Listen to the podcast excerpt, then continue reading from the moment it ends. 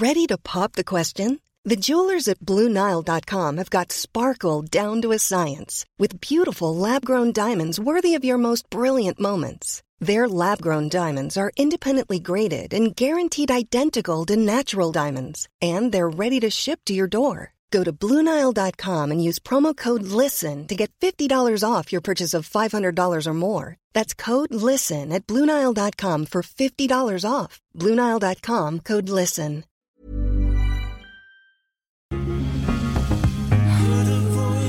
Dating your computer? She's not just a computer. You always wanted to have a wife without the challenges of actually dealing with anything real. I'm glad that you found someone. I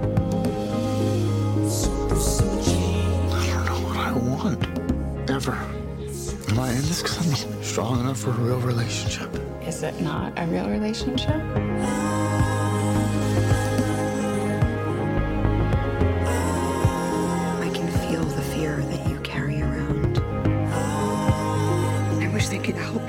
Go of it because I don't think you'd feel so alone anymore.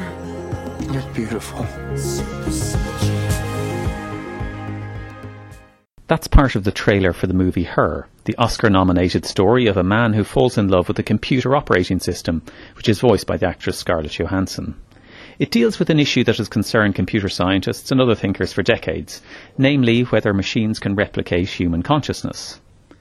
An early test for artificial intelligence was set by the British mathematician Alan Turing in 1950. But his so-called Turing test has been criticised by many for failing to capture what's unique about being human. Among those critics is Phil Maguire, who runs a course on computational thinking at NUI Maynooth. I started by asking him to explain the Turing test. So Alan Turing, uh, he was one of the founding fathers of computer science. He noticed that we readily attribute feelings to other people, and his idea was that if you could get a machine to, to act like a person, then you might as well attribute feelings to it as well. So he came up with the idea of what's now commonly known as the Turing test. The idea is that you have a computer and a person hidden away perhaps inside a room, and outside the room there's a human judge. And the goal of the human judge is to tell apart the machine from the person through textual interaction. And if the judge can't tell them apart, then the computer is deemed to have passed the Turing test. They act sufficiently human like that the judge can't tell them apart. Others, such as John Searle, have criticized this idea as, as a standard or a test for machine feelings or machine consciousness. So Searle came up with the idea of the Chinese room argument. He imagines himself inside a Chinese room, and he's got this rule book which tells him how to respond to questions in written Chinese by following the rule book and, and figuring out what to write down. And he imagines a, a native Chinese speaker outside the Chinese room who's passing in these messages, and Searle follows the rule book and he succeeds in crafting responses that convince the Chinese speaker outside the room that there really is somebody in there who understands Chinese, who has feelings and emotions and consciousness. So Searle's point is that he's showing that the Turing test isn't a reliable test for consciousness because there's nothing inside the Chinese room, even though it's managed to convince the native Chinese speaker that there's somebody inside who understands Chinese. All there is really is just a rule book, um, a set of independent, uh, detached rules which obviously don't feel anything or experience experience anything.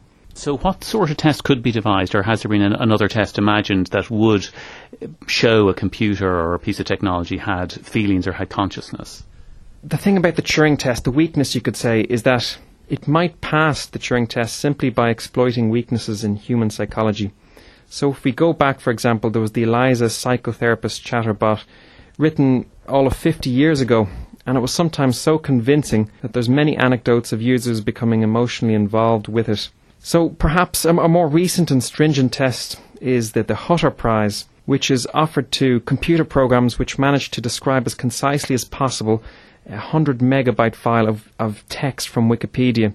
People are very good at expressing and representing textual information concisely because they're able to spot the patterns that link words together and that link sentences together. They understand the content, they understand the reasoning behind the text in Wikipedia. For a machine to achieve the same level of data compression, it also has to spot the same patterns that are linking the words and sentences together. It seems there's, there's no way to cheat on this task other than spotting the patterns and, and understanding the meaning of the text. So this Hutter Prize could offer an improvement on the Turing test, which is often based on tricking the judges is there a point in this where, um, and, and maybe driven by the advance of technology, that, that computers or, or pieces of technology will ultimately either catch up or, or meet all the criteria of humanity or, or overtake uh, what it means to be human? Um, and does that put a, a kind of human beings in a, in a point where we're now more and more trying to find something that divides us or separates us from from technology, pleading exceptionalism. My view is that humans really are exceptional. I kind of agree with Searle.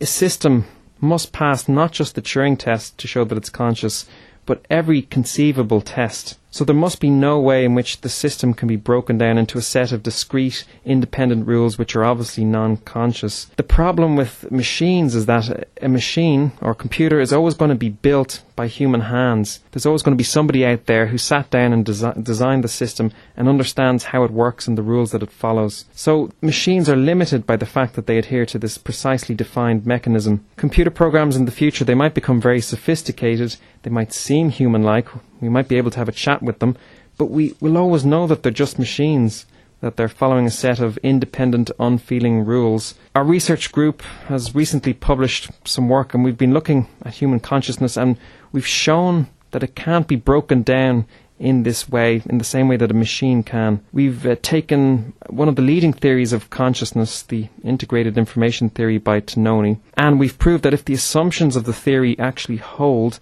then it implies that what's going on in the brain involves non computable processes processes that can't be emulated by machine. So for that reason, I think machines will never succeed in emulating human capacities. Could they overtake us though in many other capacities? Obviously, they're they're faster thinkers than us now. They can uh, do functions with greater precision. They can operate perhaps in surgeries in in better way, reduce errors to a point that we can't, um, and so forth. And is this, in a sense, and it feeds into a fear around technology taking over and making humans redundant in the long run? Is that fear well founded? So some researchers believe in something called the technological singularity. The idea is that we're seeing great advances in the amount of computing power available that are quite consistent. And the idea is that in the near future, there might come a point where computers are actually able to improve themselves. At that point, we'd see an exponential and then perhaps instantaneous takeoff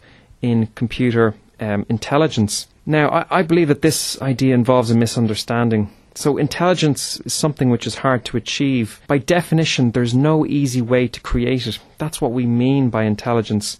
So I don't think we've anything to fear here. Technology has certainly transformed our lives. It's made things easier by facilitating our interaction with the environment and enabling rapid long distance communication between people. However, in the end, the ultimate standard of comprehension still resides in the human mind. For example, if you look at mathematicians, they continue to do nearly all of their work on paper. The proofs, they're, they're checked by people, not by programs. Uh, machines, you can use them for carrying out mundane tasks, but these have all, they've been comprehensively mapped out by humans. And what if, what if those machines break down? No matter what happens, we always need to have somebody who understands how the machine works to be able to fix it up and build new machines as well. Tom Maguire, thank you.